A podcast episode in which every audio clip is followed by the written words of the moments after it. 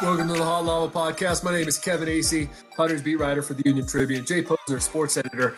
Jay, I just noticed the backdrop behind me. It's uh, got a lamp. It's very white. Uh, that, that's my yeah. It's the best spot for me in, in the room here. It's about to start storming, evidently, Jay, because Padres and Rockies will not play until tomorrow, and then a double maybe Wednesday. Yeah, maybe. Uh, weather. It's coming. It's not here now, but it's coming. And I'm going to be real honest at the outset, Jay.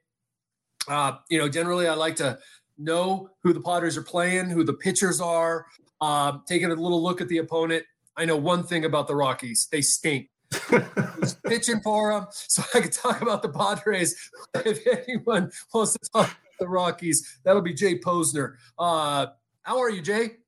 I'm I'm okay, Kevin. I know that Senzatela was supposed to pitch tonight uh, against Dinelson Lamet. So we'll see if those are the pitchers uh, again tomorrow. I, I did very quick research and saw that tomorrow night at game time it's supposed to be 42 degrees with a uh, a chance of 40 to 50 percent chance as of now of of rain, and that's after it snows all, overnight and and in the morning. So there's there's nothing like there's nothing like Colorado weather uh, to just you just I, I don't even know. I, I'm assuming you like to pack for a trip to Colorado, especially in May. It's like you bring shorts and you bring a parka. Uh, that's pretty much I, it. Um, I was prepared for this, and it's what you say about tomorrow night, man. Hmm. Tomorrow night's gonna be a long night. That's that's tonight was like a blessing. All right, there is no chance that you're playing. We're gonna call this thing by noon. Tomorrow night's one of those where you show up at the ballpark at two, and you might leave at two because yeah it could start, it could stop. They could stop because they think it's coming. It's Colorado. It never comes. um, you don't play. I've been here before where you you don't play for like an hour and the rain never comes. Yep. Um, yeah, and then the, uh, doubleheader on Wednesday, and yeah, I don't know. Obviously, I haven't had a chance to, to talk to anyone since the postponement. Um, what they're going to do, uh, whether Dinelson Lamet will throw his three innings, um, because that's what you should probably expect from him, uh, mm-hmm. Or because you know even though they wouldn't say it it certainly seems to me that Yu Darvish was on schedule to go tomorrow. And do you keep Yu Darvish on schedule since he's the guy who's been giving you you know seven innings and the right. guy who's been giving you seven innings? And the other thing is what does the cold weather mean for Dinelson Lamet's elbow? Is that a you know is that anything that they would rather him not pitch in weather like that? I mean not that you want anybody pitching weather like that if you can help it. But, but Darvish certainly, as a veteran, uh, and pitched it Wrigley and all over the all over the world, basically, I'm sure is more used to to that sort of weather than um, than maybe a guy who has elbow issues. So maybe maybe they throw Darvish then and throw Lamet in one of the games Wednesday. I yeah, tomorrow it looked like the the chance of of rain was supposed to decline through the night, so maybe they wait and play at you know nine o'clock or something. Uh, Colorado time, and then and turn around for the the, the truncated doubleheader on uh, on Wednesday. The Padres haven't had to do any of this so far this year.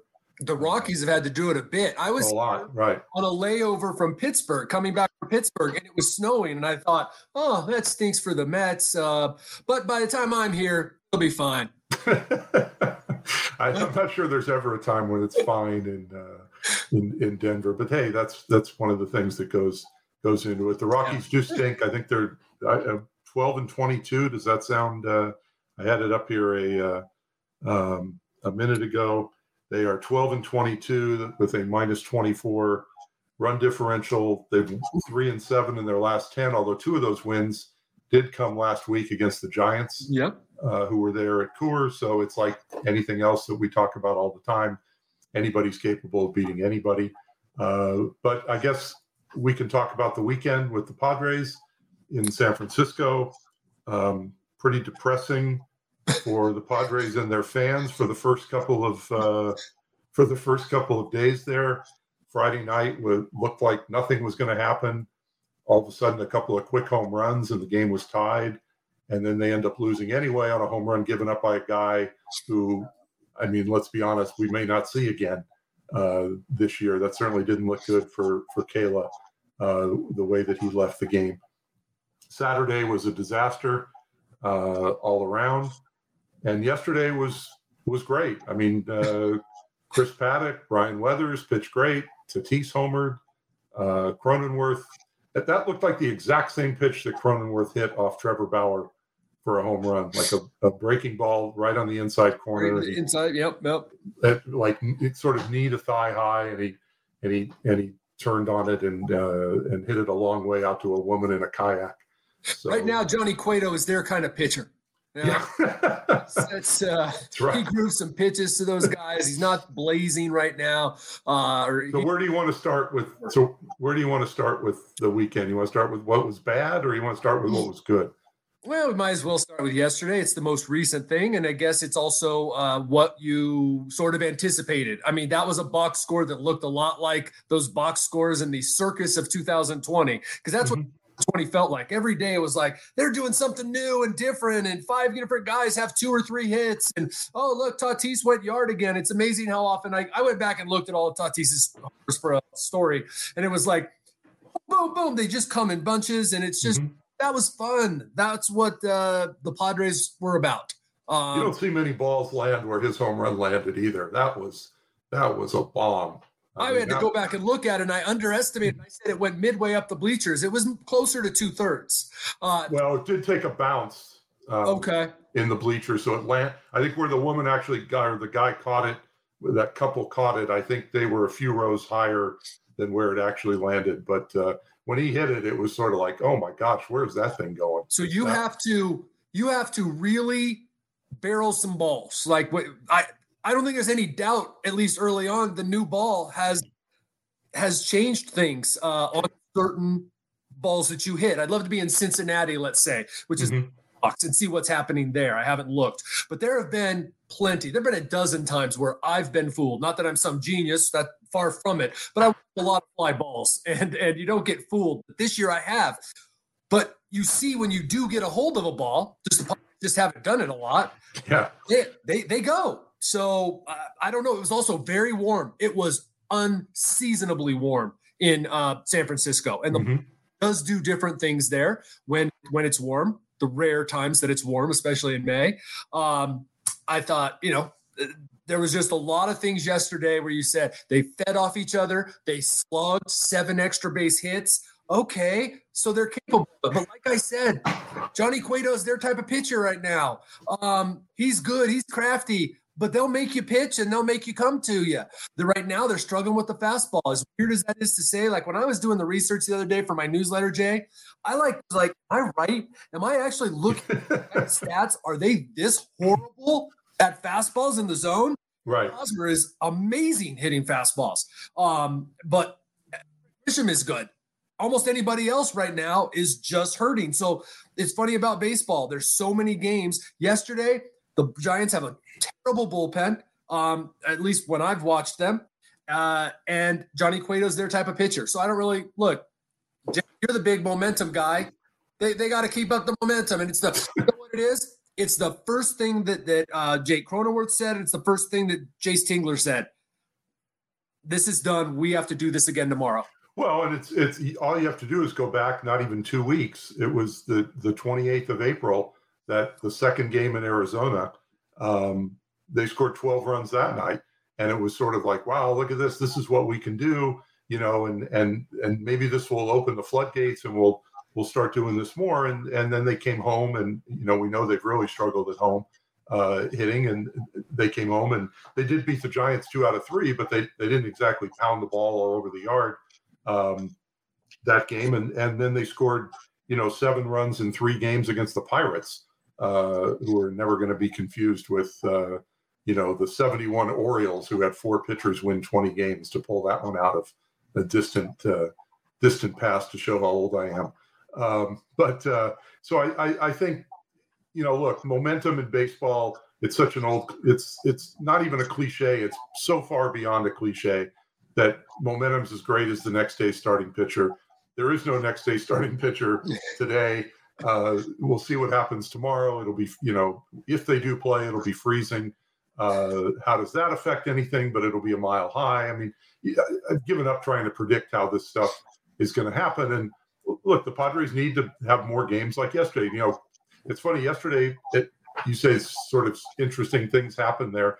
That's the ballpark where where last year in in in September they had a walk off as the visiting team. So, Grisham. Right. So once you've seen that at Oracle, I guess you you pretty much feel like you can you can see anything. And you know, we saw a position player, Darin Ruf, uh, pitch fun. yesterday. Right. I always like that. And, and he didn't when take throwing the, the knuckle. he's got the knuckleball going and he was grabbing it and pitching it and and uh, so hey i mean wade miley threw a no-hitter over the weekend if that something someone like wade miley throws a no-hitter you know anything can uh, can happen but speaking of pitching Yeah. I, I i only got a chance to see a little bit of chris paddack yesterday um, but tell us about what paddack looked like and and how things changed for him you know, coming back off of what was it, a 12 day, I think a 12 day break. Old Chris Paddack for three innings. And look, I, I I played it up. I played it up in three stories yesterday. because, because it's significant to the Padres if that is the Chris Paddack you're going to get. I mean, it's Mhm. Huge. Now, it was for three innings. He acknowledged he was getting winded after three, but of course, the Padres would have us believe he didn't throw for 12 days. Um, so, anyway, um, okay. uh, so, but nonetheless, he didn't pitch for 12 days and Mhm. Throwing gas and it was uh you know he was uh, intense he was fired up so he was winded. So okay next time he comes back. But i'll tell you what he was in trouble in the third inning. And look if you have buster posey coming up the hottest hitter in the major leagues over the last two weeks brandon belt who also has what seven home runs hit his seventh the day before um and and you're chris paddack who has given up multiple runs in at least one inning of each of your starts you could be thinking to yourself it's going to be five to three in a second. Right. Boom! He went old school Chris Paddack and blew fastballs through seven in a row after missing with a change uh, to Buster Posey to fall behind 2 1. Uh, the change wasn't bad. He actually landed some curveballs yesterday. Um, but the fastball, wherever he wanted it, or at least that's what it looked like to those of us watching. And that's what start after start for five, six starts in a row in 2019 was like. To me, just as important, Ryan Weathers comes in Mhm. Another three shutout innings. And I've been saying this for a while. Sure, he may have to start. Uh, it's been hinted to me, um, and it's I've been saying.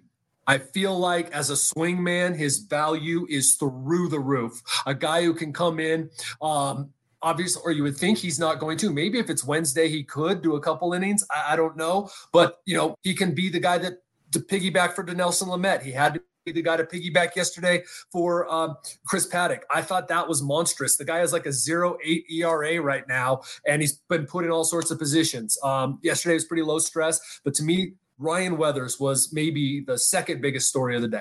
And the thing about Weathers was he he built up from the first time when he piggybacked with Lamet. Great I think he threw about what maybe 15 more pitches. I, I don't Mhm. have it in front of me, but somewhere in that range. And he still looked he still looked strong. I did see more of his outing. He he still looked strong. Did look strong. uh, yes, he could have kept going. right at the end and and uh, it, it was interesting because I I was listening on uh, to the broadcast driving home with uh, Jesse Agler and, and Tony Gwynn uh, on the uh, on the radio when he struck out when Paddack struck out Belt uh, to get out of that one inning and and they talked on the radio about the same thing that you were saying that that was Paddack throwing fastballs and they were they were happy to see it as well and I'm sure sure the Padres were the same way. Like if he could put his fastball where he wants it, he's such a different pitcher uh, than we've seen er- erratically, and and that's why this whole idea of of you know of, of people being frustrated with Chris Paddack and trade Chris Paddack and we don't like Chris Paddack and all this stuff. Chris Paddack is still a young pitcher, has has not had that many starts in the big leagues. It's way. It just seems like it's so early to be down on a guy like that because you know he's he's the guy that you trade a guy like that and in a couple of years you're looking at a potential i'm not saying he's corey kluber where he's going to win two cy youngs but that's the kind of guy that comes back to haunt you for five or ten years That never happens to the Padres. oh no no never uh, never at all so um, but speaking of starters who did not look so good um, blake snell on friday night couldn't throw strikes even worse than we've seen previously and joe musgrove did not look good on saturday. So so pick a starter kevin and, and tell us what happened with with snell. And and musgrove has not really been great uh, the last couple and snell has got to be driving Tingler and Rothschild and the front office completely bananas right now with his just sort of erratic control and inability to get you know to get out of the fifth you know get past the fifth inning basically. Let's start with that one because there's so many reasons that it's confounding and start with the idea that his stuff is so good right? Mm-hmm. invested to get him. Uh, so you're expecting that this is a guy who's supposed to be, if not Yu, Darvish, um, because you, you, know you you didn't expect that right now he'd be giving you seven all the time, but uh, to give you five, and I'm telling you, it's just amazing. Now he did give up four runs, but it was the first time he'd given up that many runs, and right. Austin Adams came in, and hit another guy, and you know, but uh, nonetheless, blood's on Blake Snell. But you know, we're used to around here guys going five innings. That's mm-hmm. too right. All those. Yeah. Years but 12 hits and six runs. Yeah. And you know, like Blake Snell is doing it with one or two hits and two runs. Uh, I know. He does get himself out of trouble because he has stuff. It's it's you, you, nailed it. You could just say he couldn't throw strikes. Yeah, that's a huge problem. Um, but it's confounding because he does have periods of absolute brilliance and the stuff is amazing. And I did go back and I looked and the amount of takes that they clearly are not swinging on. Um, and not because they know what's coming, but because they pretty much know they can't hit it. Um, and yet, here's the guy out again at four and two thirds innings. You know, I wondered about about watching Snell in an earlier game, and the, and I, and the same thing with Austin Adams.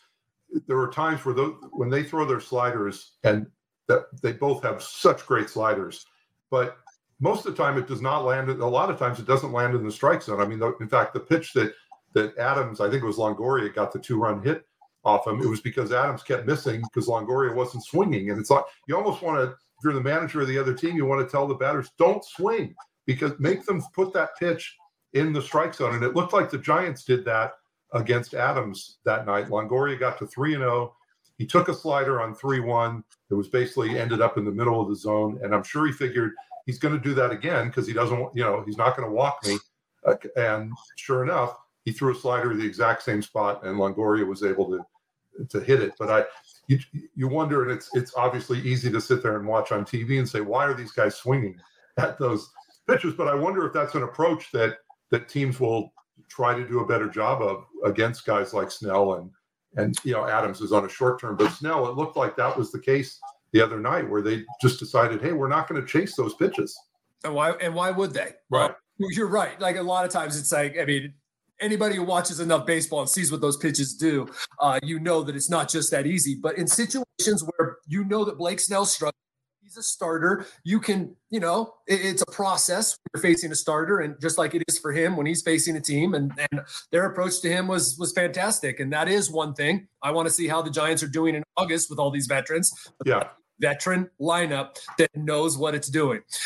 Uh, Joe Musgrove, to my naked eye, looked, you know, better. It was it was a little bit like, oh, this is weird. What's happening? He's getting taken deep here. And then the Padres were very pleased. Joe Musgrove was very candid. He was very pleased. Um, to me, um, you know, the guy has so many pitches and he's trying to mix them up.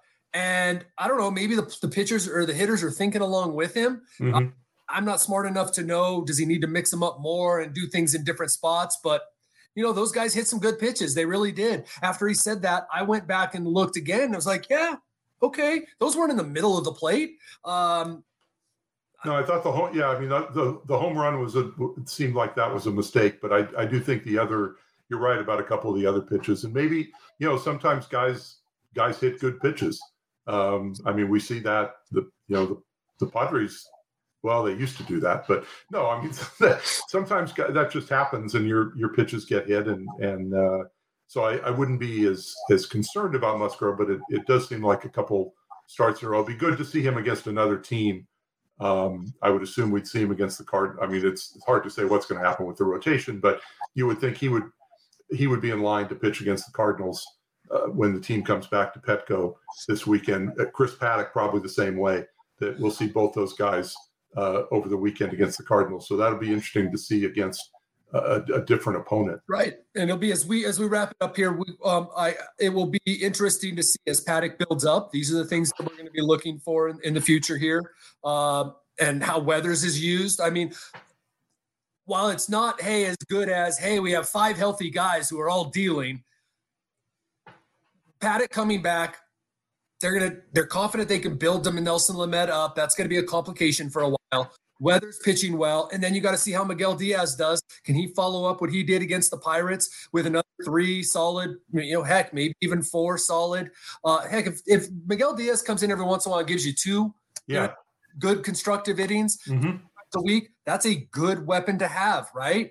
Um, I, I think that they're actually in pretty good shape right now obviously not as good as if you had five guys dealing and it'd be a heck of a lot better. Can you imagine the strain it would take off if blake snell could go six innings? Uh, yeah i know, um, I know. but but uh, you know compared to, I, i'm just thinking compared to where we were a week ago with so or week and a half ago so many questions it does seem like things are getting better on the pitching staff. I, I would say so, and I, I, still think the concern is is, and uh, you know, I know we need to run here, but the concern is the offense, and they still need to have. I mean, you're not going to score 11 runs every day, but they still need to be more consistent in terms of the games where they score, you know, four, five, six instead of you know one, two, three. And what's great is we, for one reason, if it was if it was 80 degrees here, we'd say, well, we can't really pay attention to what's going to happen in Colorado with the offense. But now, since it's going to be like 39 degrees, we right. say, what we're we're not going to know about uh, what the offense is doing until they get back home and they play the Cardinals, who, by the way, I believe begin the day with the best record uh, in the National League because the Padres beat the Giants yesterday. The Giants went into yesterday as the best record in the National League. That is correct. The Cardinals right. are the only team in the National League and one of only two teams in baseball at 600 yeah. for a winning percentage. So that'll be good, and we will talk to you on uh, Friday, and we'll go over whatever happens in Denver. who knows? And uh, we'll look ahead to a uh, long homestand. Uh, ah, yes. When you uh, get back, it's got to sound good to you right now. Thanks, everybody.